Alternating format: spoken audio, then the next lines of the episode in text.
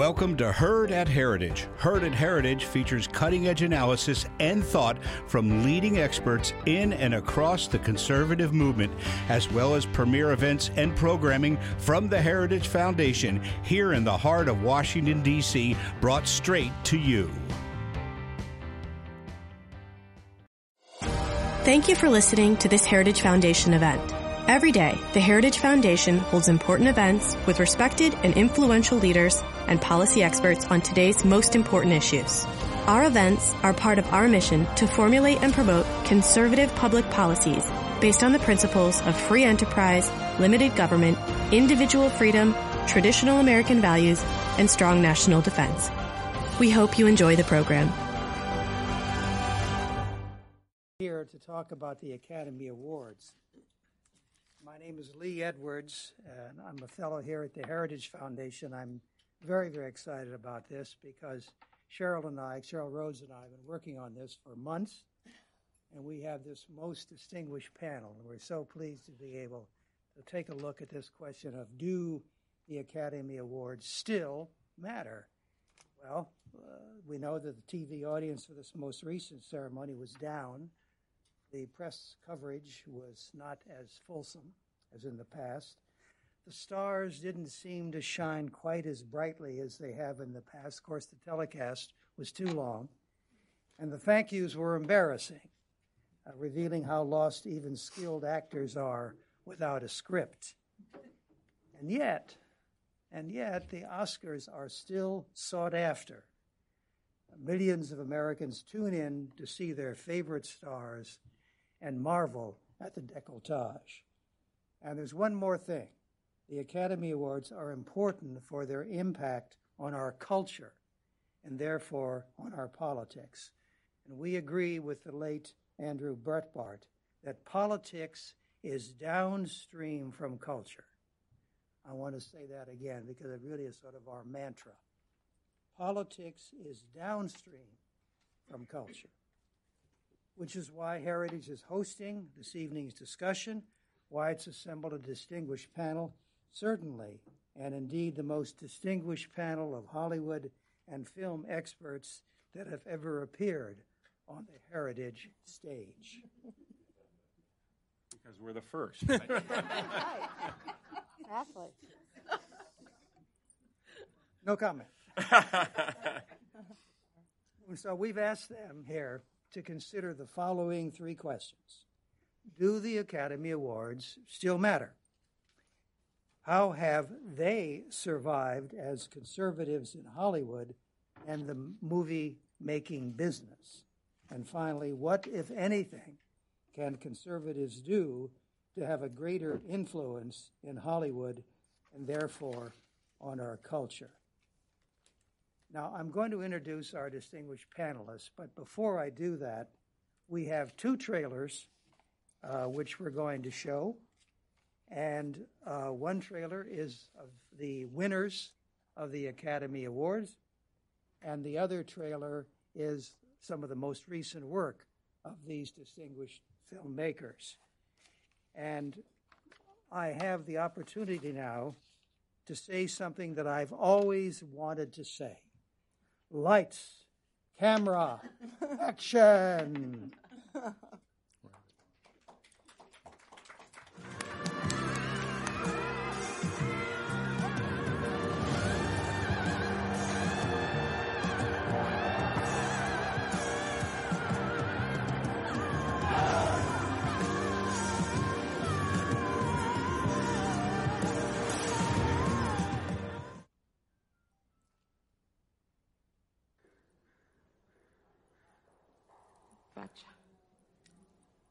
really think you can meet the Russian delegation looking like that?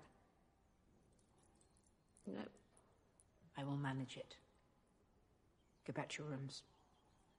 Thank you.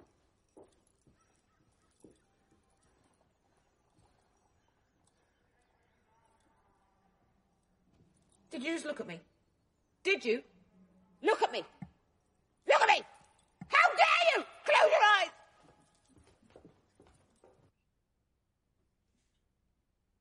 know they're listening. When I know I really have them. I couldn't sing off key if I tried. I'm exactly the person I was always meant to be. I'm not afraid of anything. What can I do for? You? Well, since you asked, I hate blacks. I hate Jews, Mexicans, and Irish, Italians, and Chinese. But my mouth to God's ears, I really hate those black rats. And anyone else, really, that doesn't have pure white Aryan blood running through their veins. I'm happy to be talking to a true white American. God bless white America.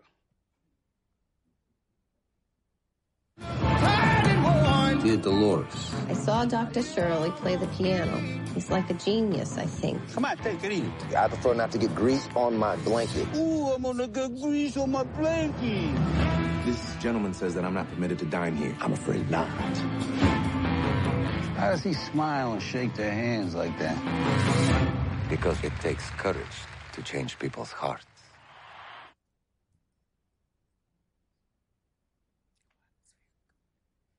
Now, there's going to be a pause, and uh,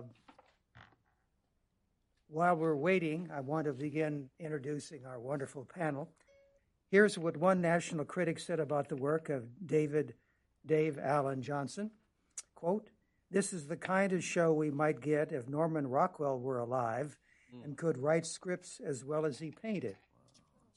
Uh, he has collaborated with some of Hollywood's top names, teaming up with Steven Spielberg to co create and executive produce DreamWorks' premier television production, the ABC drama High Incident. Dave has also created television and film projects for Disney, Paramount, Sony, Warner Brothers. I'm running out of breath here. He has also partnered with the former Disney executive Steve McBeth and their media company Salt Entertainment Group. His next film, One Star in the Sky, is a feature from his award winning script. Mark Joseph, producer, author, and founder of MJM Entertainment Group, worked in development for Walden Media and Crusader Entertainment. He's producing the feature film Reagan, starring, I think, Mark who? Dennis Quaid. Dennis Quaid. Wow, looking forward to that. Also, Tolkien and Lewis is under consideration. Max Rose and Silence Patton. Is that our friend George? Yeah, that's right. Yeah. That's already out. Wow. He's worked in the development and marketing of 40 films, including The Chronicles of Narnia, Roy, and Little Boy. Produced the film No Safe Spaces, starring comedian Adam Carolla and talk show host author Dennis Prager. Founder of Renaissance Women Productions, Nina May, produced, wrote, and directed Life Fine Tuned, which won the International Family Film Festival in Hollywood 2012 and over 14 other awards. It's one of my favorite films. And I guess you know why. Creator and director of the dramatic TV series Daily Bread on DirecTV, wrote, produced, and directed the award winning short films Mark, Sweet Victory, and Blondie. She is now currently in post production of the romantic comedy First Lady, which she wrote and directed. Our next panelist is a veteran of Chicago's famous Second City comedy touring troupe and winning awards in Chicago and LA. Cheryl Felicia Rhodes has acted in television, film, theater, performed with Patrick Dempsey and Russell Crowe, was a regular character on the NBC series Against the Grain with Ben Affleck. Best known as Mother Goose in the Mother Goose Video TVD Treasury, she is CEO of the Cheryl Felicia Rhodes Northern Virginia Acting School and has taught over how many? 6,000. 6,000 students. Wow. Our final panelist, Dr. Alveda C. King, is a pro life evangelist, best selling author, and former state representative in Georgia, one time college professor, and director of the pro life organization Civil Rights for the Unborn. The daughter of the late activist, the Reverend A.D. King, she grew up in the civil rights movement led by her uncle, Martin Luther King Jr. An accomplished musician and actress, Dr. King has produced the CD, Let Freedom Ring, and appeared in the documentary The Human Experience. She had a major role in Sharkey's Machine, starring Burt Reynolds, and also appeared in the TV version of In the Heat of the Night. She can be seen in the docudrama Roe versus Wade, starring Jon Voight and Stacey Dash. And now I think we're ready for trailer number two, which features some of the current works of our panelists. Roll them. Now, in my past, I've done movies, I've done features, I've done television, but for a long time, I was what they called a showrunner in television, which is means you're kind of in charge of everything. So it's your creative vision, but you're also in charge of the production side of it. Well, since Marisa wants the story read again, maybe mom and dad should give it a try.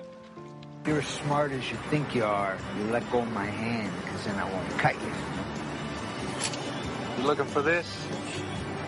And to think my billfold's not even in there. friend of mine's idea. Wisdom is found in those who take advice. That's from Proverbs, the Bible. You ever heard of it? You cannot be happy if you think yourself a victim.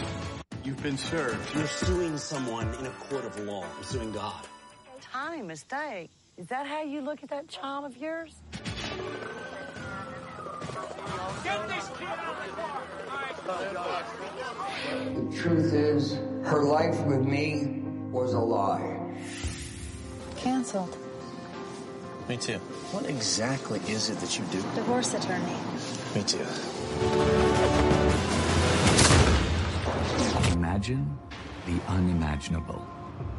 Sometimes I think about how different things could be if that wave had just struck in the middle of the Hello, I'm Alveda King, an executive producer of the new feature film Roe v. Wade, which chronicles the infamous abortion enabling court case that impacted American history.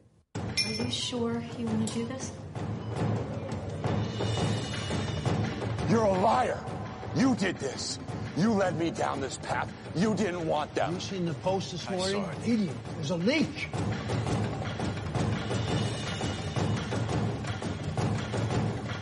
Got Hollywood on their side. My name's Nina May, and I um, guess I'm a producer, director, and writer. I think they call it showrunner when it's a TV series. Um, and that's me. Grandfather?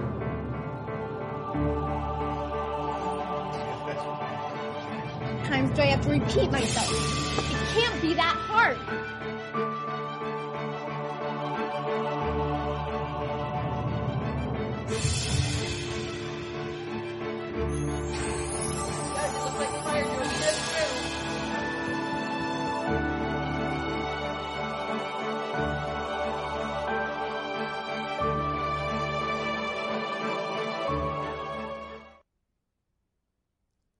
Told me what? Larry died last night. What? I'm so sorry. He worries me. He has no sense at all. And he's going to be late for supper. Oh, no.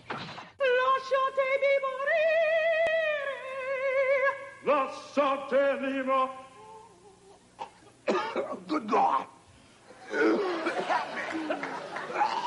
Now look, you better pay up or I'm gonna pop you. Ma'am, this is silly. I'm gonna give you three seconds. One, Mississippi. Barry. Just keeping her honest. two, Timmy, if I'm in trouble, blink. three.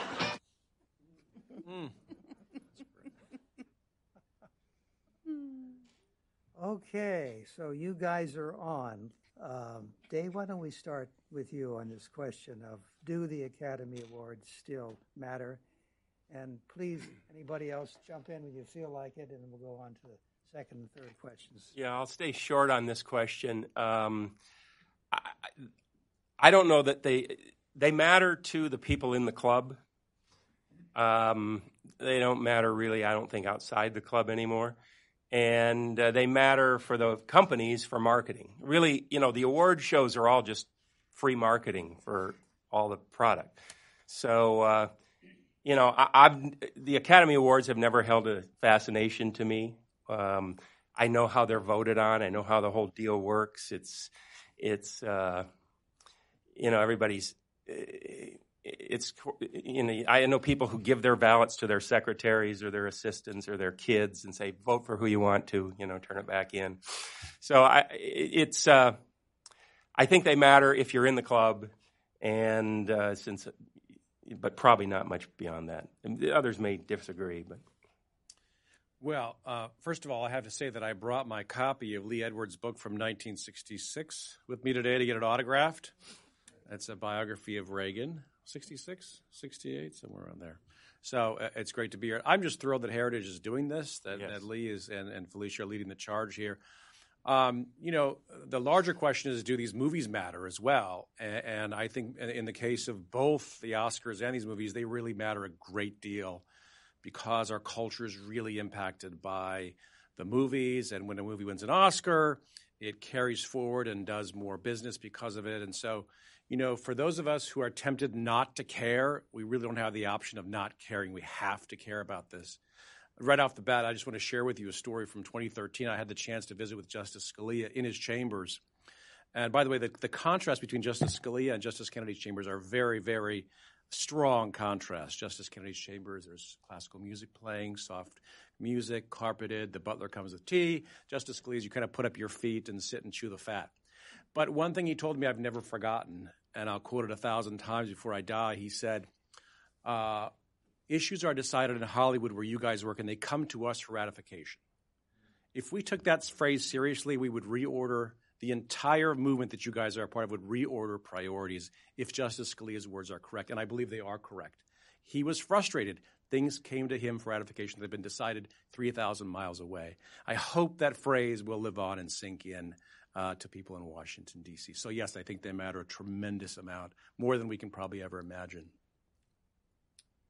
Well, it's interesting because um, for me personally, they don't matter. In fact, if anyone is nominated for an Academy Award, I usually run the other way. I'm probably the only person that you'll ever meet that was actually in an Academy Award, not just nominated, but um, the movie won. What? How do you call it? They won, and I'm embarrassed to tell you which one it was. I was an extra in it, and I didn't even know I was in the movie. I mean, I thought it was in an FBI training film for three days. I had no idea what I was doing.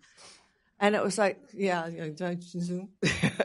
no, but to think about that, think about being in a movie that you're too embarrassed to tell anyone won the best picture of the Academy Awards. That's that's saying something about how far I think that they've gone from years and years ago when people would flock to them because they knew that the value system that they that they were created under were basically the same value system that America embraced it was all homogenous, if you know what I'm saying. I mean, we all saw churches on every corner. I mean, you know, Christianity was not an evil word. Being a conservative Republican was not horrible and awful. You didn't have um, sort of this political correct. Uh, I don't know, what you star, sort of star chamber thing that has to happen. That if you do not have these things in your movie, you will not succeed. And so, because these things are in this movie, and they are succeeding, why would we want to watch them? I mean, they're basically setting an agenda for the destruction of the culture. And a very dear friend of ours who is a well-known actor and he's just about to fill out his his form. And I was discussing with him, it was the night that they were due and everything. It's kind of like you say, you let the friends and family. And he had his favorite picture and I had liked another one. And he says, Nina, my uh, philosophy has been ever since I've been filling these things out. He says, I will not commit cultural suicide. So I vote for whether I've seen it or not, and I've heard that it's good, that I've heard that it's the most conservative, the most value laden, the most wholesome. I will vote for that one over the one that everyone else goes, oh, it's so great and it's so wonderful. Because if I don't make a tiny little notch on the belt all along the way, then I will have failed. But you got to remember the Academy is a closed club. It would be sort of like the Academy of Dentists or something, and they're having you know like a, a the the best I don't know fillings system, and we're all out there going, no, I think that guy does the best filling, and that guy does. It's a club, it's a fraternity, it's a sorority, and so the fact that they publicize it and they they televise it, that's nothing to us. I mean, we're just eh, getting to look in the window of, of how they live their lives, and it really is a reflection of what they believe. And if it's not what lines up with our moral values, why do we support them? So that's why they're going down. That's the reason why people are going, oh, are you kidding? that was nominated, that is so embarrassing on so many levels. So that's where I'm coming from. Well, um, I come from a little different perspective, although I know both Dave and Alveda uh, had done acting before. But as an actress, of course, I always loved the Oscars. When I was a little girl, I looked forward to the Academy Awards as much as my birthday and Christmas. I mean, because from the time I was four, that's what I was going to do you know, and so I saw these people as my teachers and guidelines. And when I got to college, you didn't have to be the theater department to be excited about the Academy Awards. I mean, people, uh, you know, girls in my in my um, uh, uh, building. You know, we'd all dress up in our old prom formals to go down to the student union to watch the Academy Awards that's not the case anymore. Sure, I you know I have an acting school. I've, I have students that are very interested, and I was texting back and forth with uh, one of my students because I had to watch it because of this panel. But the thing is, because the industry has changed so much uh, with Netflix, with Amazon, with all these other uh, venues.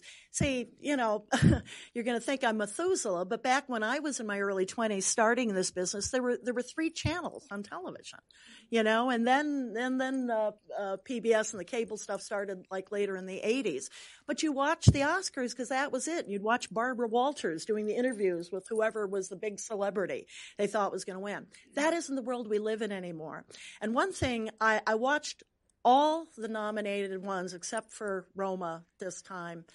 And the thing I uh, watched it so you wouldn't have to. Yeah, yeah. Okay, thank you. You took you took that from me. But anyway, um, I, I, was watching them all, and yes, they were all politically correct, and there were certain elements. I used to work some of the award shows, and people say, "All right, this, this, this has to be in it in order for to win an award." But as I'm watching all the nominated films, with the exception of Green Book, which won the Best Picture. It was all about victimhood. And it was all about, you know, poor me and how everything has gotten me beaten down. Yes, there were bad things that happened to both the lead guys. And, and this, this idea that they had for Green Book that, oh, well, it was about, you know, the white savior. Not at all. The black character also saved the white guy. Ver- vice versa was like to me, you know, which was what To Kill a Mockingbird too, where people learn from each other.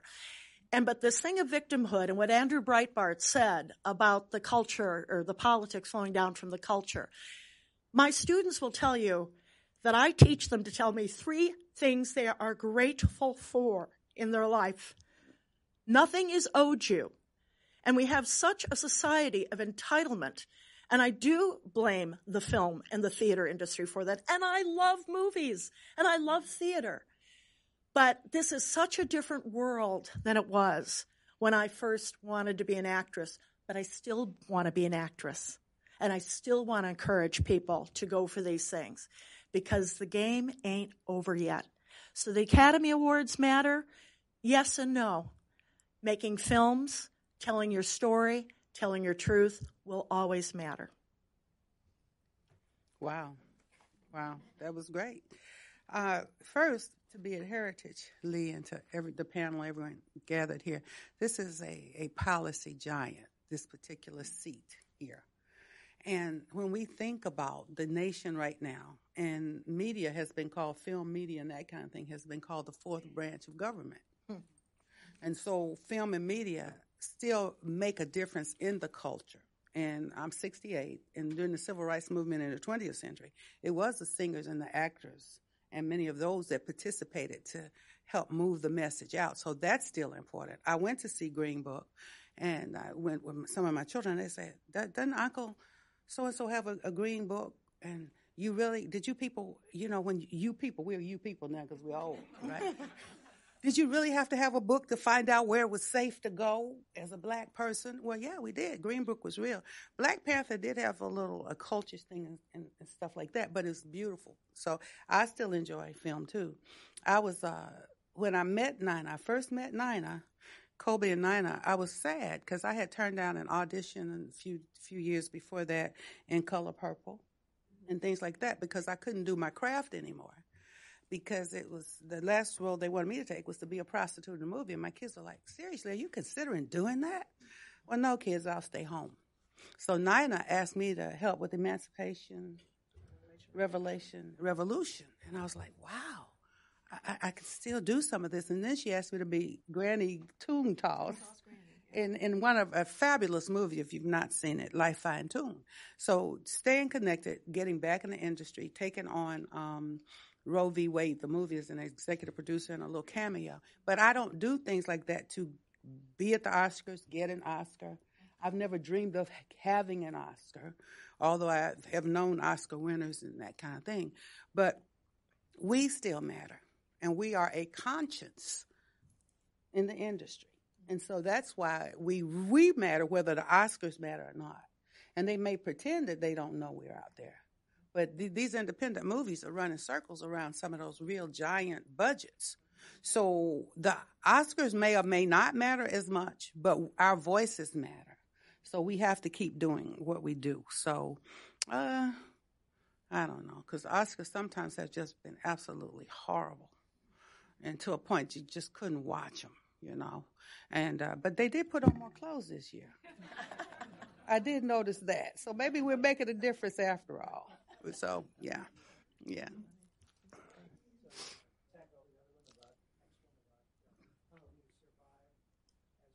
Yeah, the, the question is how have I how have we survived in, in as a conservative, uh, in my case as a Christian in in Hollywood, and uh, sort of to just touch base on the last question again. I, I agree completely with Mark, Mark said in terms of the content that's created matters more than anything else. The American media, the American entertainment media, is the most powerful force in the history of the planet. Um, I have, uh, you know, I have a story. A friend of mine's an FBI agent who was on the Karachi, Pakistan, arrest finding Daniel Pearl's killer, and one of those shows, Doc, was on his was on TV in Pakistan. And he called, he texted me from there and he said, I just saw one of your shows on Pakistan. If I said on the street corner what that show said, they would arrest me. I mean, it's just unbelievable the power of media. in terms of the, so that that matters. I'm not sure the Oscars is is in today's world is where we should be because that's a that's a it's a little bit like saying you know uh, it's a club that doesn't really want us in in it. So, you know, how important are they? And there's half of the country, at least half of the population, and I would say it's more than half, quite a bit more than half, who not only doesn't care about them, can't tell you who won them, won't go to them, and you know they're not making content for that part of the audience. So, as a conservative, a person who lived in the in the system and came up in the system, and you know, I wrote, produced, or directed four or five hundred million dollars worth of content, all of it within the system before I moved out. Um, you know, you, you just don't tell people what you are. I mean, you you know, you're smart enough to know that it's probably not good for me to lead with, "Hey, I'm on the opposite team." you just don't tell anybody. And, you know, you, you try to be a nice person, you try to live by example, you try to be excellent at what you do. That's the first and foremost. Find out if you're really excellent at what you do and you really deliver and, you know, you're great to work with. Suddenly, you know, you can rise up the ladder and opportunities exist. But it was always a challenge. Even 20 years ago, nothing like today, but 20 years ago, it was still a challenge to get through the system your values. I mean, I, I'm, I had a pilot at CBS that we were trying to cast, and I can actually use his name for the first time ever because he's out of the business, Les Moonves.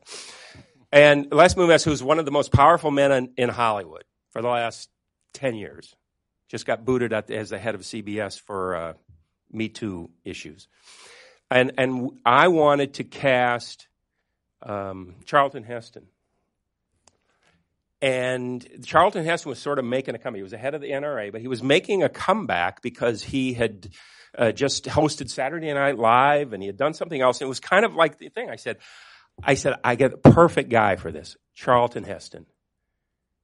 And without a beat, Les Moonves looked at me, and there was about eight or nine people in the room, and he said, Charlton Heston will never be on a show in a company that I'm associated with. Boom, end of the conversation. I mean, and that I could t- I could literally t- for an hour tell you individual stories like that. So you kind of know right off, you know, you don't you know how to play the game. Um, but you know, if you do your job, you, you do well. You can you can rise up. Now is a different time, and we'll talk to that sort of at the next question: is where do we go from here? And that's really sort of what my passion is, and and for whatever time left, uh, I'm going to do. But uh, I'll to tell you, and hopefully that's a long time, but uh, I'll let you know. Well, Lee gave us the answers to questions to this pop quiz earlier, so I got a chance to think about when he sent that question over. But I thought back to something Ronald Reagan said. I think it was in 76, Lee. I sent that to you as well. But he was asked, Do you identify yourself as a conservative Republican? And he said, No. Uh, because that term tends to send away people that I want to reach. That's Ronald Reagan, guys. This is a very smart man, but he knew that he's not going to reach Reagan Democrats in Michigan who work at a, at a plant if he bandied about himself as a conservative Republican. So he actually skewed that term in order to reach who became Reagan Democrats. There's a guy who's thinking three steps ahead. Um, I don't consider myself a conservative film, filmmaker because I'm a filmmaker and I'm in the majority of the country. I have the values of 75% of, of you and others in the country. I think that if you're in the minority, you should identify yourself as a progressive filmmaker that, that takes care of 10, 15, 20% of the population. Maybe that should be the, the, the modifier. I just consider myself a person who makes films for America, for fellow Americans in the broad mainstream, and I just don't I just don't embrace that label. And I think there is a danger of going down that path of of taking on that as though you're the oddball. Um, I think most of you in this room, uh, looking around here, are sort of Main Street USA, and and, and I make movies for you all. Um, to be honest with you, even though I would probably not turn down an Oscar, um, I'm much more interested in box office. Uh, I have friends in Hollywood who, honestly, I don't think they really care about box office. They're much more interested in peer approval, in Oscars, and they'll talk about the Oscar like it is the end all be all. And I'm just thinking box office, not just for the money, but for the impact that a film like that has. So I've had a chance to be a part of The Passion of the Christ, which I produced the soundtrack for, worked on the marketing, Chronicles of Narnia, developing it. These are box office smashes they didn't win any Oscars. Well, Passion won like one obscure Oscar for wardrobe or something, you know, ridiculous. Um, but they didn't win a lot of Oscars, but they sure did a lot of box office. So if I have the choice of those two, it's not even a, a close call. Peer approval, as long as my wife and my kids and my mom think I'm doing okay, that's really the peer approval that I'm interested in. Uh, and, and the man upstairs. But um, yeah, uh, it doesn't drive my life uh, at a, a ceremony. Um, I'm always a little reluctant to use the word conservative only because another group has defined what conservative is.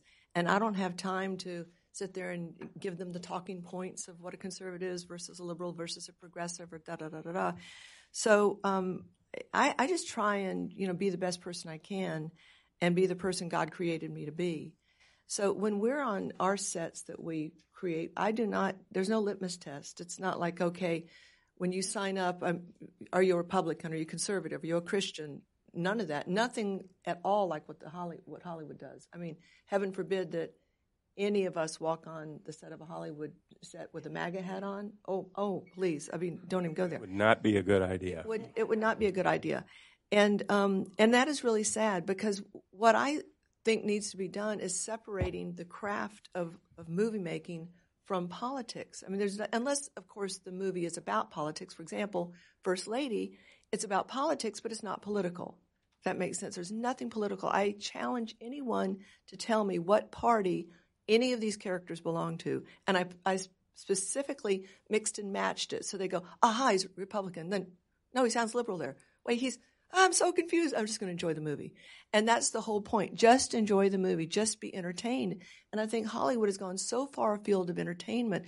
They're so committed. I mean, their dogma now is indoctrinate, indoctrinate, indoctrinate, push, push, push, da, da, da. So they're doing all the, they're making all the mistakes that they tell the young filmmakers not to make, like being on the nose. Hello. You know, that's one of the big mistakes you make when you're, you know, writing your movie. And everybody goes, oh, that was so on the nose, I can't even believe it. Well, why don't they tell the liberals? Do you know how on the nose that thing was? Oh my gosh. Instead, it's like, here, here's an Oscar. You are perfectly on the nose, and that's what we love. So it's almost like they're turning filmmaking on its head with all the rules and regulations that we had been taught. and especially from these compassionate liberals, how tolerant are they? Hello, again, go back to the MAGA hat. I'll give you a perfect example, and I'm, I might as well go ahead and say it because it's been on Facebook and everyone knows about it. But when we were filming First Lady, there was going to be a scene. Uh, I call it my cameo scene. It's the the dining room scene where they announce that uh, Taylor and Kate are going to run together. Blah blah blah. Well, Alveda's in this scene, and um, Nancy Scholes in the office, and her.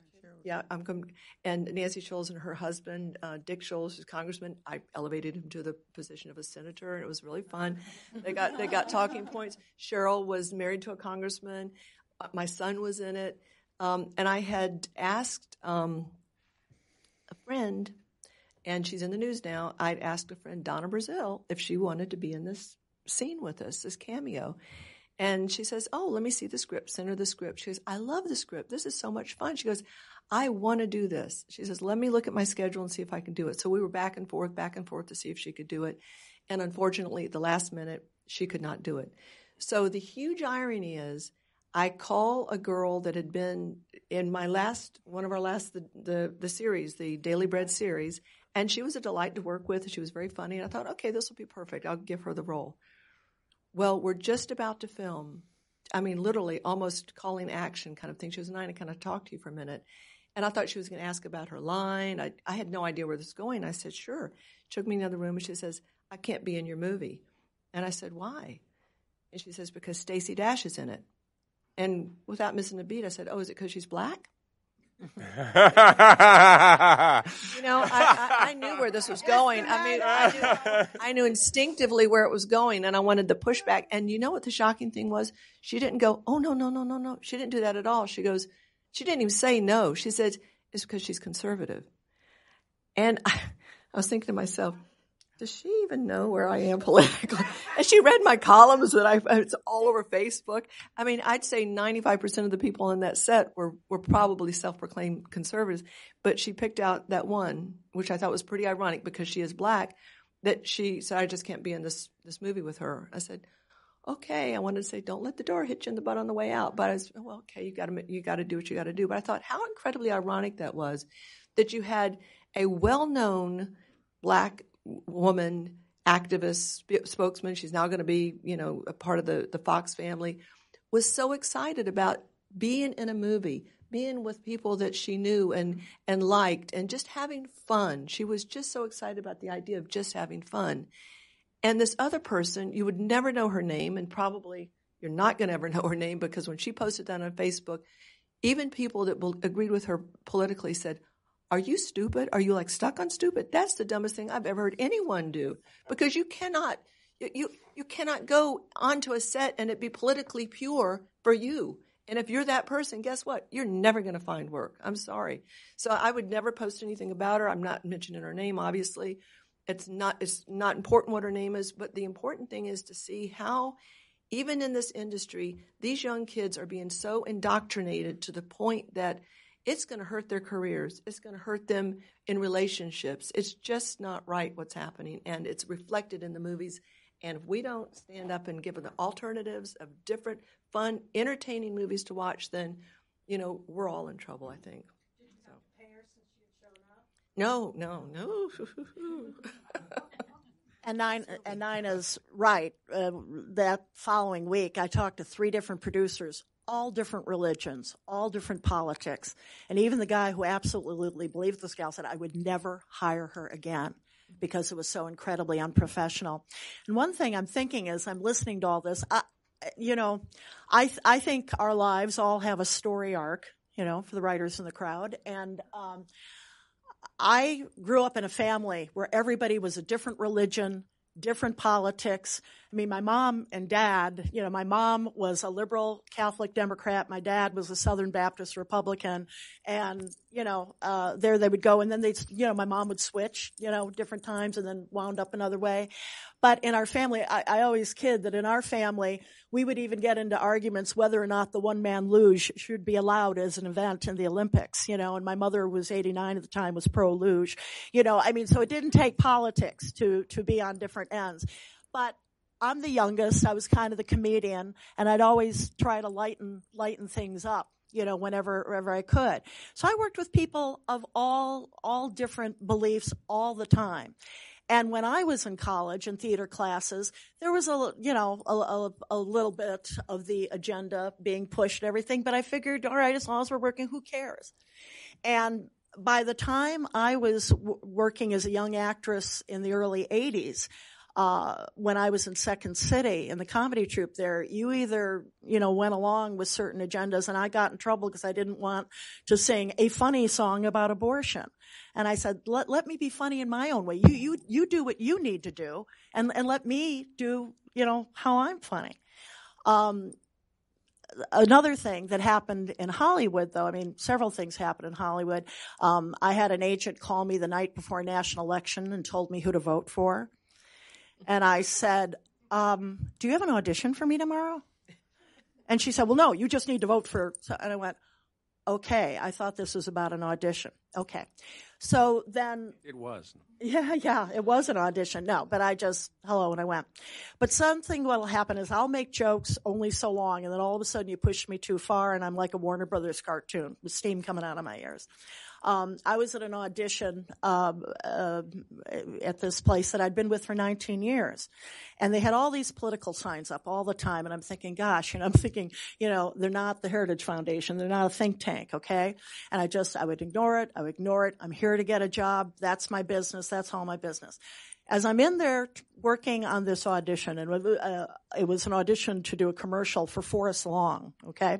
So I'm in there and I can hear my agent at the top of his lungs screaming with another actor about these so and so profanity, profanity, describing somebody exactly like me. And I prayed and I said, God, what, what do I do here? You know, what do I do? And all of a sudden he really let loose with some profanity. And I said, thank you. And I went down and I knocked on the door and he said, oh, I'm sorry, we're arguing politics. And I said, so I hear. Um, can I talk to you for a moment? And the other actor left and he went, and I said, I, I gotta tell you, um, you know, we've had this great relationship for 19 years. I'm one of those people you just described. And I gotta tell you something. This is your business. You're allowed to do whatever you want. This, this is your company. But I thought you might want to know that after 19 years, how I feel being distracted by that. If anything, what if they'd been discussing the World Series or sports or whatever when you're there to audition for a job? And I said, and I'll tell you, I, I, I need to tell you how it made me feel. And that's it. I don't expect you to change. I don't expect you to do a single thing about it. But I, I needed you to know how that made me feel. Okay, so I call a casting director friend of mine and then another actress, a celebrity who are on the same side on a lot of stuff. And she said, Oh, Cheryl, oh man, you know, you auditioned for a Forest Lawn commercial, your career is dead too. You know, and I said, Well, I just, I had to say something. Lo and behold, I got called in for three more auditions that week. And I booked the commercial that I auditioned for. And my experience has been along the line as an actress, I, I never wanted to do to my students or other people what had been done to me with various theater teachers. I just figured let's let's concentrate on the work. But when I get pushed, and it happened on various shows, then I'd have a quiet conversation. It's not like Facebook where you start a screaming match. What's the point of that? You're not even having a conversation if you really, really want to have a conversation. And I'll just close on this the actress that walked off set on Nina's movie. She was claiming she did it, you know, standing up for women. Yet she left Alveda and me and other women on the set. Having any, anybody who's learned lines when you're trying to reshuffle, okay, who's going to do, do what line? And you're the director, yeah. But I mean, yeah, the women, exactly, exactly. And, and so, um, I thought, what if she missed an opportunity for a miracle? What if she was supposed to have a conversation with Stacey Dash? What if they were supposed to affect each other and just have a conversation person to person? But because her ego, because she wanted to blog about it, and it, it's it's that entitlement thing. Maybe she missed what could have been a turning point in her own life. Maybe Stacey would have learned something from her. But that's the thing that is so sad today because people are so eager to get out there um, uh, you know, to put other folks down on stuff. And uh, and if you're an artist, you want to be a storyteller. To everybody. Hmm. Um, I'm here with my goddaughter, Angela Stanton King, and I was already her godmother. She was Angela Stanton, and then a year or so ago, she married a man named Aaron King. Wow. And I said, Did you marry him because his last name is King? she didn't. It's a beautiful love story between them. But uh, she invited me. She's a reality TV star. And some of the Hollywood folks actually did produce this show. It's on BET, her, called From the Bottom Up. So I was invited to be on it. I'm a conservative. Uh, she is now, but at the time she was an independent, and some of them were just diehard liberals. So I said, "How can you be BET? Don't they watch CNN?" I said, "I don't know what they watch. I don't. It doesn't matter to me. It's it's, it's what we're going to be talking about that matters." So I ended up doing the show. Uh, it was reality, so I actually was a spiritual Christian counselor praying for her family on the show, and uh, but that taught me quite a bit, and it taught them, and they were like, "Oh." You're nothing like they say you are. You're just a person. I said, yeah, I'm just a person. That's true. So I, I'm beginning to find that out more and more in the industry. And on Roe v. Wade, same thing. Uh, I just need to watch how I say this, but the faith belief of one of the people who was doing some of the filming was totally different from mine. But at the end of that particular session, he says, Wow, maybe I, I have to go and look at some of that stuff you were saying. Amen. So when I go to work, I really just go to work. Yeah. And everything does not have to be political. And so, but I'm serious. I said that a few minutes ago. I'll say it again. It was a breath, breath of fresh air way back then with emancipation to get back in front of a camera because I had been barred because of who people thought I was. And for, for a minute, I couldn't work in the industry. And I missed it. And I've done several things since then. But I, I was so glad. I, so it, we, we survive by continuing to do what we're good, because do what we do well, because the craft is good, and that's kind of what matters. But we don't have to compromise our faith, our values to do it. So that's how we've. That's how I've survived at this time, and uh, I've had some of my good friends in the industry throw out a lifeline here and there. So I've enjoyed that. We know that leads into that next question. That the th- third question is, you know, what do we do? And, of course, you have been talking already, making suggestions. I think the idea of independent film seemed to be becoming more and more and more important. I think that's, I don't know, Mark, whether that's what you're doing with Reagan or not, uh, whether you're working through a, a studio or not. Uh, but please, uh, where do we go from here? What do we do? What can be done? I mean, there are resources out there, there are people out there. Uh, how do we how do we get to them? Well, if I, I'll start. Um, it's exactly what I said. This is my what I'm going to do for the rest of my time on this planet. We have to have our own platforms. We have to. The other side is never going to embrace us. They're never. It.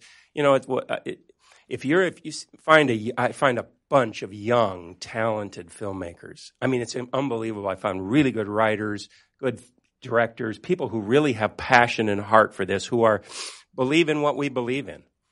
And right now, their choice is to go work in an industry with really smart business people and really smart creative people, all of whom not only don't want their view, their worldview, but many of whom, not all, but many of whom abhor their worldview.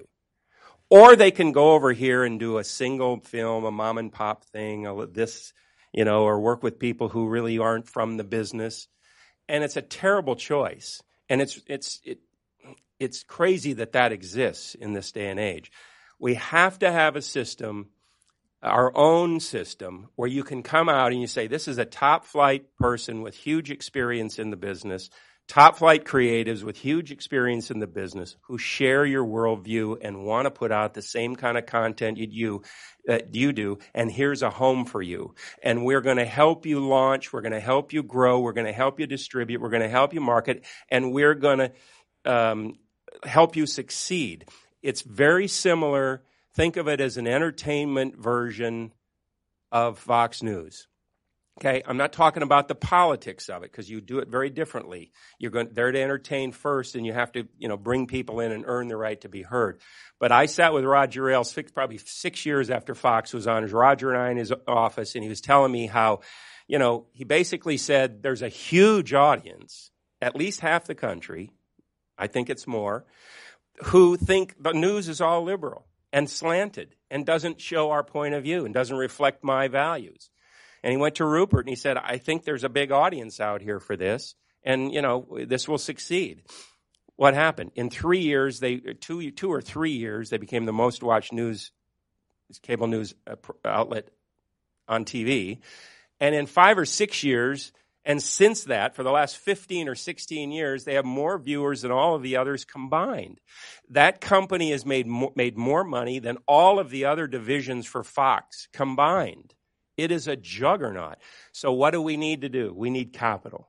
This, this is the place where we're at. The infrastructure is there. And by the way, 10 years ago, I could not have made this pitch.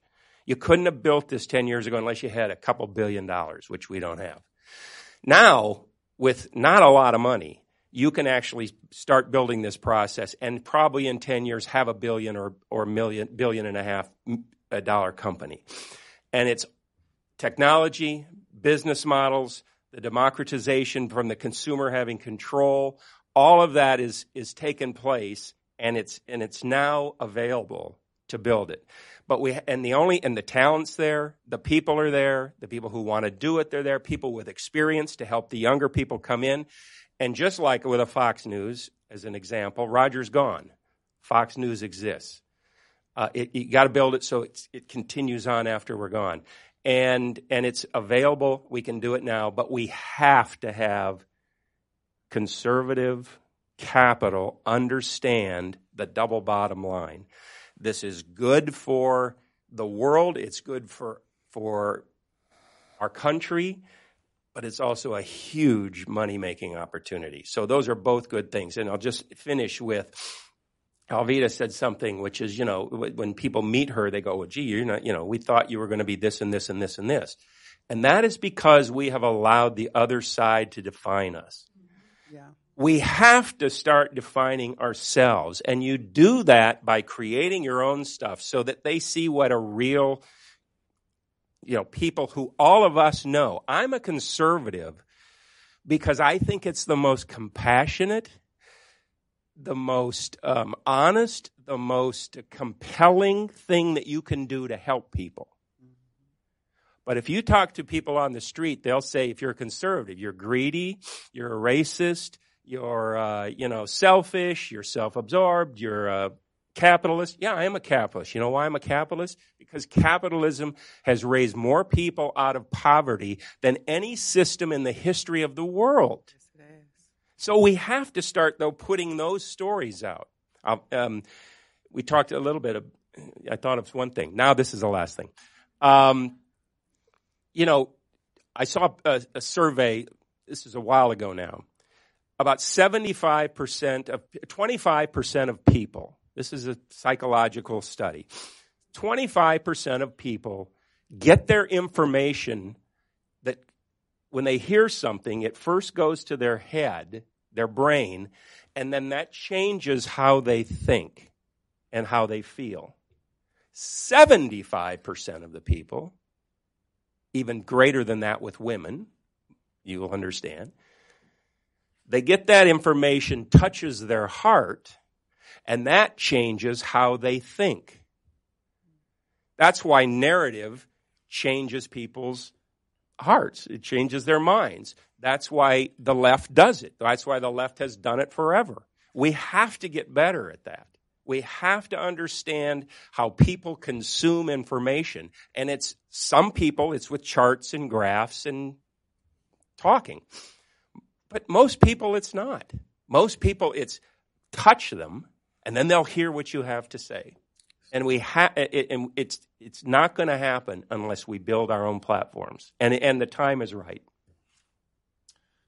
Wow, tough act to follow. Um, look at I just I would just say um, there's a danger of sort of sharing these uh, oh woe is me stories of Hollywood and progressive. Most of my friends in Hollywood are progressives, and God bless them, they've done it the right way. They commit resources, they take it seriously, they take stories. So the flip side of this entire conversation is when is the right going to catch up to the left in caring about stories and movies and music and TV? Exactly. And and this is the heart. This is the heart of the matter. Uh, so uh, it's very important. You know, I, I uh, the two of the greatest storytellers in history were uh, Ronald Reagan and Jesus Christ. Not to be sacrilegious, but where are the people? Where are those disciples of those two people who told stories? Uh, when I was 12 years old, Ronald Reagan would explain abortion, the debt, by telling these crazy stories about stacking these dollar bills to the moon is what our debt is, or something like that. But I was 12. I understand that visual. I don't understand David Stockman's numbers and his budget, but I understood Reagan and the dollar bills to the moon. Oh. Where are the storytellers in the tradition of Ronald Reagan and Jesus Christ? They're just not around. The resources are devoted to other things and not to telling stories. Why does George Soros invest in the Sundance Film Festival? Because he loves movies? No, because he knows how to influence people's opinions and views. Right. Where are the George Soroses? As Ed Meese once told me, we don't have George Soroses on our side. That's Ed Meese. Uh, so I think it's a question that needs to be asked of of you all's movement. I, I, I'm in Hollywood making movies. This is your movement. But when when there's a seriousness about reaching people and changing people's opinions and giving extra or different ideas and thoughts, I think that the resources will follow that change in philosophy. Uh, yeah, and also too, the left is really amazing at taking fabulous words that we all embrace, like choice, and turning it into murder. I mean, how does that happen? I, I'll never forget one time I had to debate Bella Abzug, and just before we're about to go on, it's a Charlie Rose show, and she says, "Well, are you pro-choice?" And I said, "Absolutely. Uh, every American should be pro-choice, but I'm against abortion." That's not the proper word for abortion. Abortion's murder. So yeah, don't take my word choice. And that's the problem is they label things and we just get in line and do do do do do follow that line. ERA, what is it? Equal Rights Amendment. Who's not for the equal rights? And who was out there fighting? It was us going. You don't understand what it really means, and let's get into the weeds on this thing. No, no, no. We love the bumper sticker. Just give us the bumper sticker. So we have to get as good or better at that kind of labeling, I think, because otherwise we're, we're just always up against the wall and always like, well, no, no, you don't understand. I'll give you a bumper sticker. I'm going to get ahead of this on this one. Socialism is slavery. How about that for a good bumper sticker? You know, we need to start doing what what they've been doing all this time. Another, yeah, exactly. Another thing that I would say, a message for conservative um, filmmakers and anyone that wants to get into it. And I, have seen this so often, and it, it, really, as especially as a Christian, it's really very sad that I've seen so many people put their hearts on the line, feel called into this industry. They do it. Okay, maybe you know the first one is not that great. The second one a little bit better. Da da da. But I don't see a lot of mercy and grace extended if anything, I see just the opposite. It's it's like a tearing down. It's a a condemnation. It's a instead of taking them aside and saying, "Hey, that was a really great effort." I mean, th- we know as filmmakers how much work that went into that that you did. I want to help you out. I, next time, please let us all read the script. Please let us be a part of it. Let us all work together. Let us help you, as opposed to being the one that's sitting out there literally with the bow you know, pulled back with the arrow, waiting for the, the, the show to finish and to, you know, shoot the arrow. I just think it, it just demoralizes so many incredibly creative people out there that do feel called to it, but they're going, gosh, if I'm going up this mountain over here, this liberal mountain, and they're going to be throwing rocks at me, at least I can have maybe a few believers that are in my camp aren't going to do that, but maybe encourage me. So I would say a little bit of grace and mercy can go a long way in the in the movie industry. A, a perfect example is the Kendrick brothers' first movie, Flywheel. Do you know that's made millions of dollars? It's probably one of the mer- worst produced movies you'll ever see in your entire life. It's like on a Hi8 uh, camera, onboard mic, and the room lights like this. Twenty thousand dollars. Yeah, am- amazing. But the message was so powerful and so good. In fact, Cheryl gave it to me and she says, Oh, you got to watch this movie. It's fabulous. I started watching and I said, You're kidding, right? I mean, I didn't say it to her, but I'm going, Holy cow. Whoa. Okay. So I kept going and I got sucked into the story. And I'm telling you what, you totally began to overlook the bad lighting, the bad sound, the bad production quality, the bad acting, all the bad. You started overlooking because the message was so good.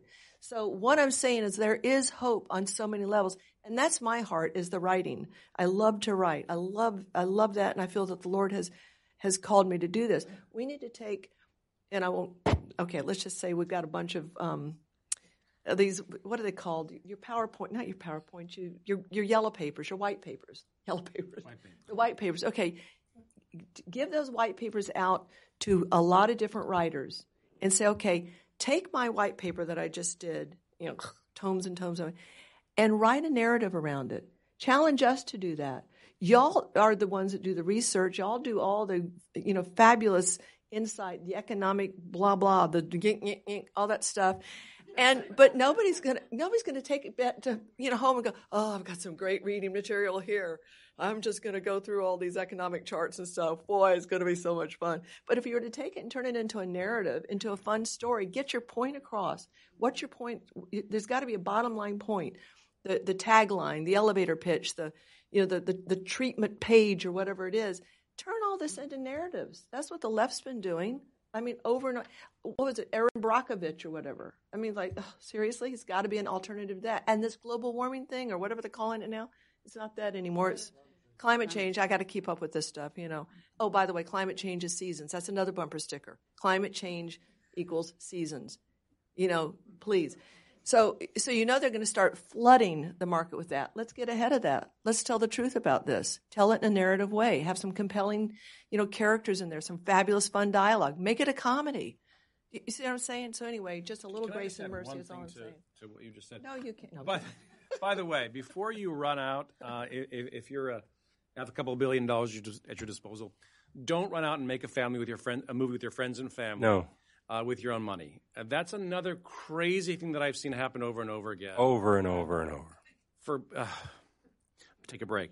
Um, there's a reason. Okay, so let me give you a scenario. Person A makes ten gazillion dollars in this business, then goes and uses a huge portion of it to make movies and hires cousins and relatives and uncles and aunts, people who are not qualified, loses a bunch of money, and then says, you know, movies are a bad investment. Yep. Well, that person would never have hired uh, people without qualifications for his core business, right? But why does he feel he can do it with this business? And there's somewhere in the back of our minds, there's a feeling anybody can do that. It's just movies, you know, make a camera. But we've been to school, we've been trained at this. And so, for the same reason that you wouldn't hire people without experience in your core business, don't run out and do it in this business, but hire people that know what they're doing, maybe that share your values, but have been trained at that craft. It is a craft that we're all trained to, just as any other business is. And for some reason, we experience the billionaires who think they can just go out and do it with friends and family and cousins and aunts and uncles. It just doesn't work that way. And all it ends up doing is they lose a lot of money, go back to their peers, and say, what a horrible idea it is. You'll lose money in movies. Please don't do that either. That's the other extreme. Uh, somewhere in the balance there, we would love for that to be there, but, but hire people who know what they're doing. And and to add to that, that's exactly why we need a structure. You know, we build we started companies because we need structure on the business side. Often these deals are terrible. People get taken to the even if they have somewhat of a success, they end up making not money. Somebody else makes the money. Or they're creative disasters. So it's because both of those, and it's not because they don't have talent or ability, it's because they don't have experience. This is ours is a business that you literally cannot learn unless you have experience in it. So you're going to either fail a bunch of times until you can get it right, or you can come along with people who have already done that and already know this and have experience and can help you and say, you know, I think you're headed to the ditch right here. What if we did X, Y, and Z? Or what if we did it this way? Or what if we protected you on the business side this way? It has to have some structure. If we have structure, then there's a place for every one of those people to come to say, this is what I have to offer. We know the audience is there. The audience is massive. So we just have to have a structure and capital to run that structure right. Um, I've just, uh, this is all great information. All of it's great information.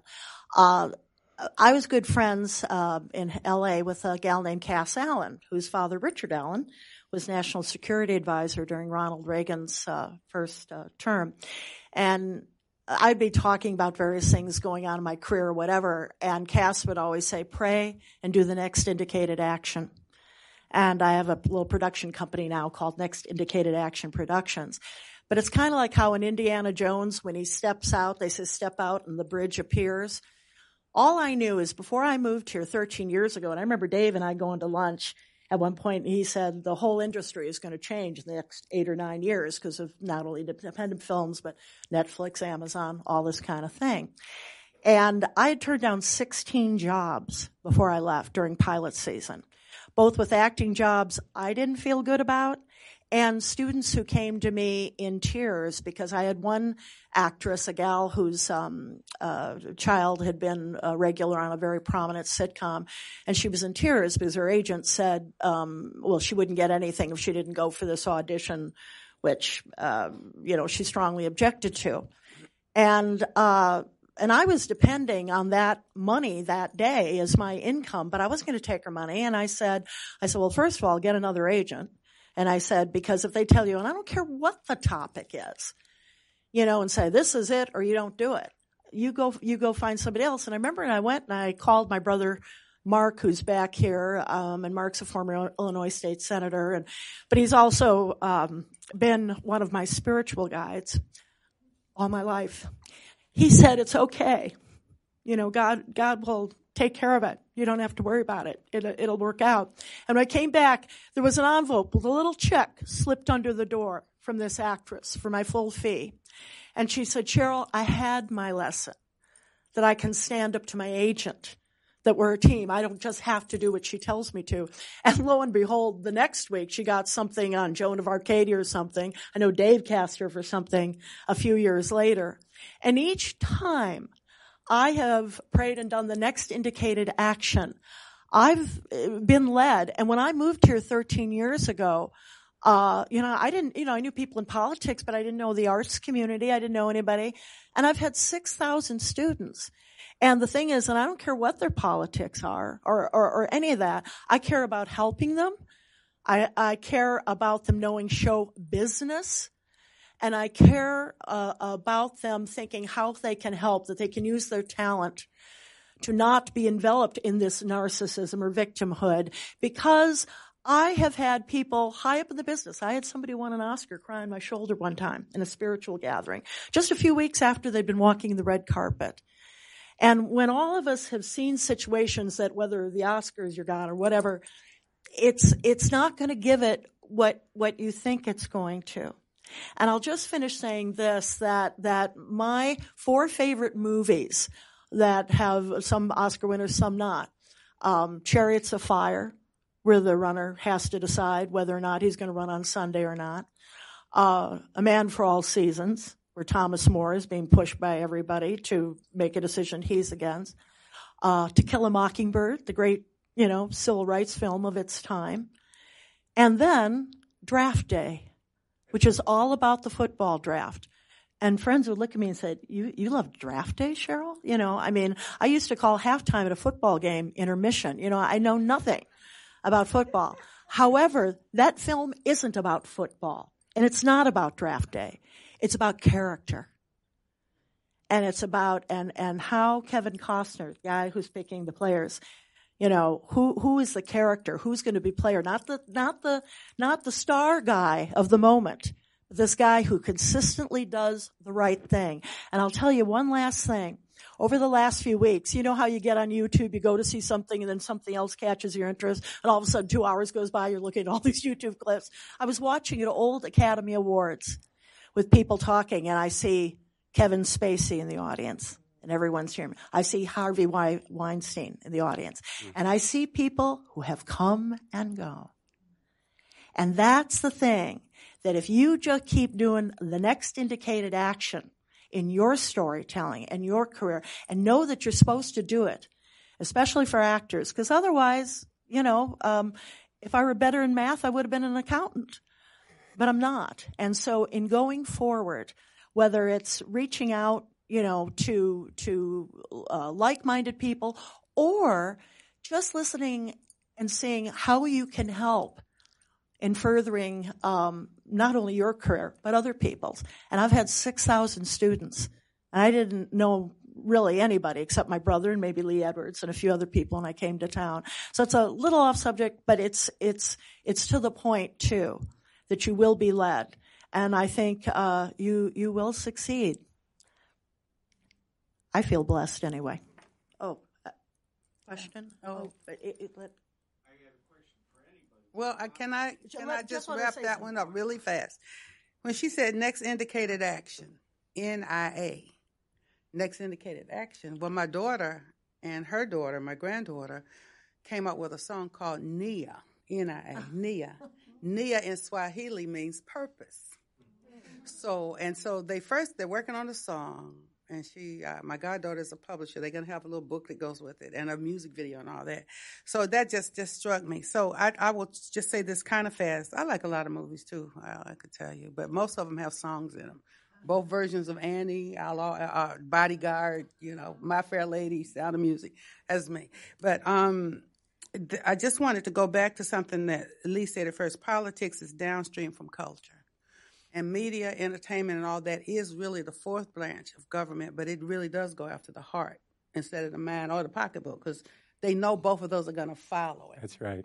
And the last point is, uh, and I kind of said this, I don't know if I'm the first person that ever said it, this because there's nothing new under the sun, but I was telling my boss because he was like, well, we bring you in to save babies, so why don't you just do that? And I said, well, when peripherals collide, convergence is imminent. it just popped out, right? he, said, he says, I said, well, if I do this, I say that, then somebody might believe it. Then they might help us save a baby. So that's the way my mind works. And that's what movies do and entertainment does. So you bring those things together and then we accomplish NIA. I, I just wanted to add that I That's think, great. Ed, if I, I, I mean, uh, Lee, if I could just say that I think Heritage and, and Lee and Ed and you guys are these guys are really starting to are really getting this. I mean, look, we're here today. Uh, another film that I've been involved with, Unplanned. You're doing a screening for Unplanned, I think, coming up, and then we're doing a screening for No Safe Spaces, my film with De- Dennis Prager and Adam Carolla on the 29th. I'm just amazed uh, at the good work these guys are doing. So I think we're talking about problems that are out there. This building uh, really gets this stuff, and uh, and I just want to say also that for our film, No Safe Spaces, we have conservatives, liberals, uh, moderates, uh, independents all over in the film reaching a consensus about free speech. I have Van Jones, uh, Cornel West, and Alan Dershowitz in the movie from the progressive side saying we believe in free speech. We don't know what this crowd is saying, but we are we stand with conservatives, and so we do want to find that broad center right coalition of 70 75 80% who agree on these things and that's our goal but i just wanted to say that for, for lee and the gang here it's just been amazing to see uh, how they've how how they have embraced uh, and really gotten with with these these issues so thank you lee Mm, thank you. I just think that there's a perhaps a critical mass which is being approached. Yep. And I think that's reflected in you all, what you're talking about here. Uh, also, the fact that we've got this wonderful turnout today, which is uh, indicate, I think, of what I'm talking about. We have time for some Mark, questions. uh, Ma- Mark had had a question back we there, have some please. questions, but uh, Yeah, let- right there, back there. want to wait a minute to get you a mic. Dave, you've been talking about uh, alternative structures. What about alternative awards to the Oscars, and not just for uh, best movie, best actor, and so forth, but for the animator, for the tech guys, who, because everyone appreciates getting an award, and they really don't care who it's from. You know, I mean, they might they might appreciate an award from the Heritage Foundation hmm. Film Division or something like that. What, what's your odd? I, that to me is is a second. It's, it, Mark said it perfectly. It's all about box office, and and and and in television, it's you know ratings or it's subscriptions. So it's about success first. The awards, all that'll come later. There are awards. Movie Guide has them, uh, which is a, quite a big event. It's grown to Parents Um, Television Council awarded uh, yeah, that. to him. um, I've won a bunch of uh, uh, movie guide awards over the years, and a bunch of those w- awards. It's really about him. For me, it's not about awards; it's about impact. So, and again, it's why you don't make heavy-handed, on the nose um, propaganda. You know, if you're going to do something that you want people to get a message, you first have to draw them in, earn the right to be heard. It's biblical. You got to make it, make them laugh, make them cry, make them care. I've said this before, but I'll say it again. Most people in their lives have very few people they will actually really open up to and share with. It's really, I mean, you can probably count them on one hand, most of them. But virtually everybody will go into a movie theater or go sit in front of their TV, take a key, open their heart, open it up, and say, Go ahead. Move me however you want. However, if they see you doing that, they'll go lock it back up if it's propaganda. But if it's done really well and you draw them in, you can literally lead them almost anywhere. By the way, it happens on the left too. They, the ones that are, you know, I don't think Vice impacted anybody. It was so heavy-handed and clunky. It was, it was literally unwatchable. And that's from a really talented guy, uh, McKay. You know, he did Big Short, which is brilliant. But he was heavy-handed on the nose, and it was just like, Vice, turn, you know, it's like turn it off. But you do it really well, and and you you'll get people to follow you. That's how you have impact. That's for for me what is important. I, I, What's the best way to encourage our people in the industry and give them a pat on Mark, a, a great way is f- film. Buy the ticket and go to the show. Yeah, have it be a That's way. success and do the Film next one. festivals are very good too. Uh, that's a good measure of your success because it's a peer reviewed uh, whatever, whether it's your script, whether it's a finished product, whether it's a trailer, whatever like that. It's basically peer reviewed, and you're up against a ton of other competition, and it's just a good way to kind of vet it and see how you're doing. And it's a kind of an award, and you know they're all different kinds of film festivals out there.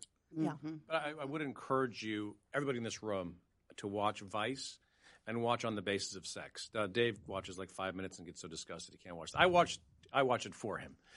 Uh, but watch those. There's- My they're- wife wanted to turn it off. Really couldn't stand it. important movies. Can I can I ask Lee? Please have every Heritage employee watch those two movies, and remember that your kids and grandkids will learn history in junior high and high school from those movies. The teacher will put them on, Okay. leave the room for two hours, and say, "Here's history."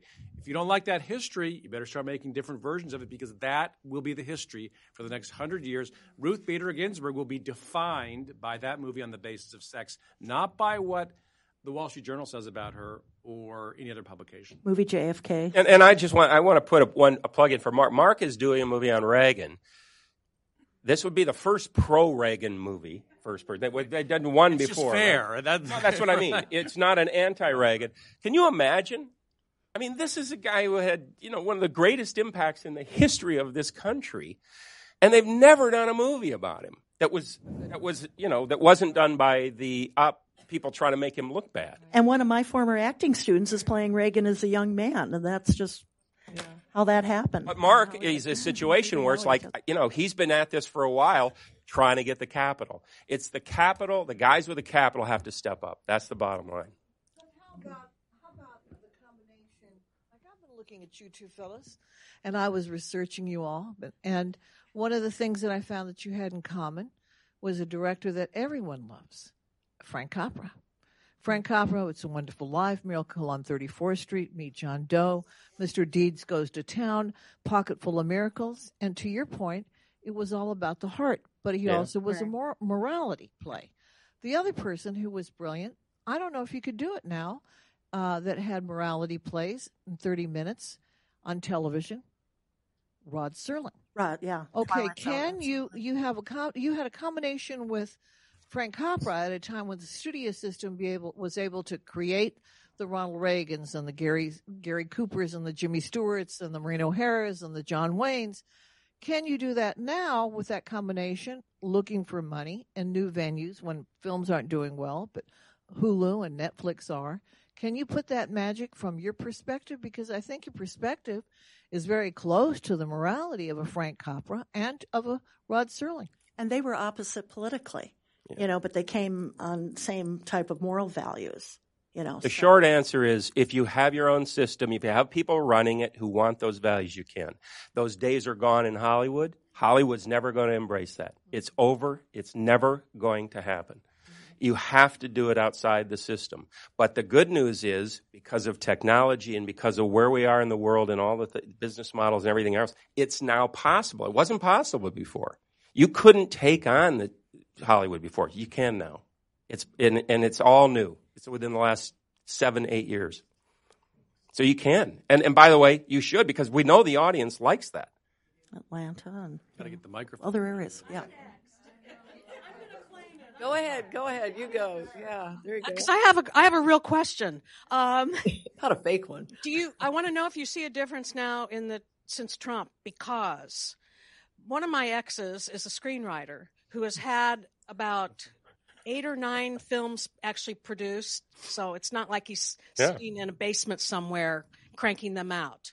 And he had always told me, going back into the 80s, he had always said, the truth is in Hollywood, it doesn't really matter about your politics because what everybody worships is green. Mm. And if you come in with a good script, they were going to do, well, he's a writer.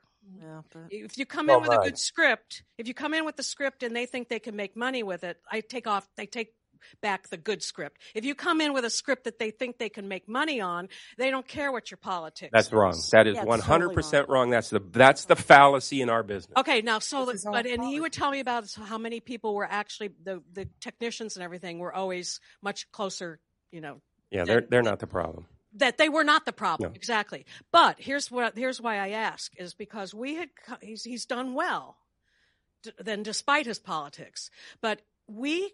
I came up with an idea for a script which was a sort of a farce, almost an Altman like um, black comedy on Trump derangement syndrome and people going through these ridiculous things happening in their lives because of Trump derangement syndrome. And it wasn't about Trump, it was about people doing stupid things in their life. So it wasn't, the focus wasn't on Trump.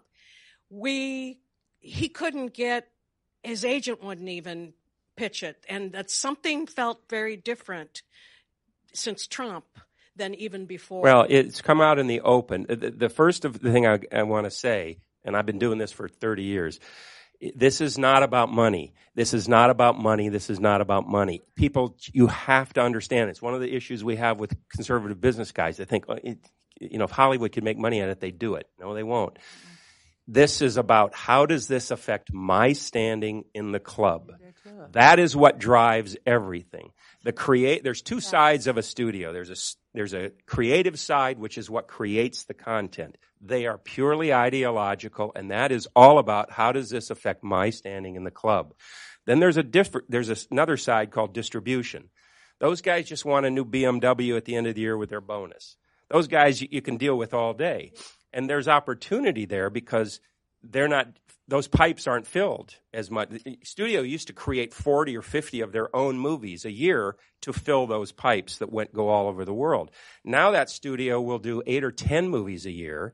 So this side of the house will say we got room in our pipes if you can prove there's an audience and you can prove we can make money, we'll do that. You can deal with those guys, but not the ideologues. To answer your last question, and I I don't want to monopolize, but I, I have strong feelings about this because I hear it a lot. What's happened? What's happened in the last two years is all the things people used to say only behind closed doors. They now say any place, anytime, anywhere. But I heard, I've not heard one thing said about Donald Trump that I did not hear say about Reagan, Bush, Bush, McCain, name a conservative. But they wouldn't say it. They said it in private. They said it in closed, uh, you know, quarters. I just want to add one thing. We were very negative, but I want to give a positive example. Philip Anschutz, who I used to work for for five years in Denver, was worth between five and eighteen billion dollars. He did it fairly close to what could be done by many other people in the future, and I hope others will follow his example. Because of him, we have the Chronicles of Narnia. We have the Ray Charles movie, which I worked on, Holes, because of Winn-Dixie. He hired professional people. Now, you know, there was some questions about the company was always kind of led in two different directions, Right. but nevertheless, that's a model with a guy that really, and he came out about even. I'd say he didn't, you know, he didn't lose money, but he wanted to leave a legacy for his grandkids. Now, his goals were basically uh, want to, didn't want people to use drugs. You see those ads, pass it along, helping old ladies across the street. Those are his ads. Those are his goals. But that is not a bad example. If we had more Phil Anschutz who would put up their money and do that. Uh, so I don't want to be totally negative. We there have been some good examples. He started that in 2000, and and it's sort of petered out. But that was a wonderful example of a person who's really contributed to our culture. I think there's a lot to be positive about. I do. I just wanted to ask about um, a lot lot of the um the black entertainment. Why do you guys think? And this question is not for you, but why do you guys think that um the roles right of black people in entertainment and in Hollywood? Why do you think that they're so derogatory? Like we can't go and see a movie if somebody it's rare but i mean the majority of the roles in hollywood when it comes to blacks why is it always something derogatory Why is it hard for Um, us to get positive work? positive roles Where would you put Tyler Perry in that in that spectrum? Um, I, I I would say he's funny, but do I respect exactly what he does? I do not. Um, because I feel as though that he's made it acceptable for men um to pretend to be women. And I'm not trying to step on anybody's toes. We're just having a free conversation here. Can I But, answer that? um, I'm kidding. Go ahead, mom. I'm kidding. um, I think that I because I worked with juvenile detention. Um, I work in juvenile detention centers. I work in prisons throughout America, and I see what a lot of our youth they idolize everything that they see on TV, and because what they have seen is completely contrary to how we should live. I just wanted to know what do you guys think about that, and how do you feel about that? Yeah, I think I think it used to be worse than it is now. Um, there was an actual a reason uh, for a long time. They would always use the, and I think this has been blown out of the water now. But they would always use. I mean, Denzel, Will Smith. I mean, these guys have very positive role models, and they're big, big, big stars. But even those guys couldn't get certain movies made until they became mega, mega stars because they would always say, you know, black led films don't work overseas. Hmm. That's what they always said. Now, I think Black Panther, true? well, they would tell you that. I never believed it, but they would always say, and, and I suspect it was because of some, you know, their experiences they were having. They couldn't sell it, they couldn't get top dollar overseas. Okay. But that's the excuse they would always use. And then, of course, you come out and you see Black Panther, which blew that out of the water. So I think that's changing. I really do. I hope it does change. I hope it changes again for, you know, for it's, it's Hispanics the same way. Probably worse, actually. There's probably less positive roles for Hispanics than than anybody. So I hope it does change. Wow, good question. Mm-hmm. And I just want to say, and I'll have Mike, but conservatives, you guys have to come together, right? Because I've got a big platform in the secular world. You guys have got to come together and stand up and speak out, right? And don't worry about what other people say or how they think, because these people up here need your support. I'm a black conservative. I need your support. We have to stop being silent and stand up and fight back. And and let me add to that because you hit on a perfect thing. It, I have a series right now that I I mean I I've had a lot of success. I guarantee you, I would bet everything I own that if I made a series that was about a, a Candace Owens type lead character who goes out a black conservative who is fierce and bold and smart, and I guarantee you that would be a monster hit. And I guarantee you There's And your I- Candace Owens actress right there. And I- I guarantee you, if I pitched that at every outlet in Hollywood, I could not get that sold. Wow. I have Candace. Guaranteed. I have Candace and No Safe Spaces, by the way. But the difference is we fund it outside and then we bring it to our studios for partnership. That's that's the formula that we do. I just don't want. They're, they're my friends, but I don't want them deciding content. So that's our that's our motto. We fund it out here mm-hmm. and bring it Get it to the done studios for bring it in. distribution. only. They can't mess that part. And the thing is, Hollywood isn't the only game in town anymore. You know, it, there's Atlanta. There's the stuff. You know, as I say, the other platforms, as you as you predicted, Dave, to me years ago. So there's that. Ladies and gentlemen, we're Oh, we had one. six thirty, but I would take about maybe one one more question. Oh my goodness. He's got one back there. He's The guy who'd been up there for a. Just one more question. Two more. Okay. Um, w- I've talked to many of you guys up there. Uh, w- Dave, you bring up the idea of, of infrastructure. I couldn't agree with you more on that. I think one of the conversations that has to take place is the conversation about how the people that have the means to actually put the money up for these types of things tend to lurch towards throwing money at political campaigns mm-hmm. that are short lived because they think that that's the way to influence change in America, as opposed to putting it behind media that stays on the shelf, lasts forever, is beamed out across the world. And I think that until you shift that mindset and plant that idea that this is this is the investment you need to be making because this is the investment the left has dominated, knowing that as long as they they do they do that, that every election that comes along, when our candidates run into a headwind, we don't know where it comes from. All you have to do is look at the television that runs for the for the two years prior. Absolutely. So I think that uh, that shift is something that has to come into the, these conversations in terms of that understanding. Yeah, and I don't think it's an either or. I think it's an and. I really look at this as it's you know we're all in the same battle, right? Mm-hmm. So there are ground troops. There, you know, you wouldn't go fight a war without having an air force to come in. That's really sort of what the media is. We soften up the land ahead of time. You soften the ground so that when the the troops on the ground, which is what you, is happens in this city, those people you know are met with less resistance. That's exactly what it is.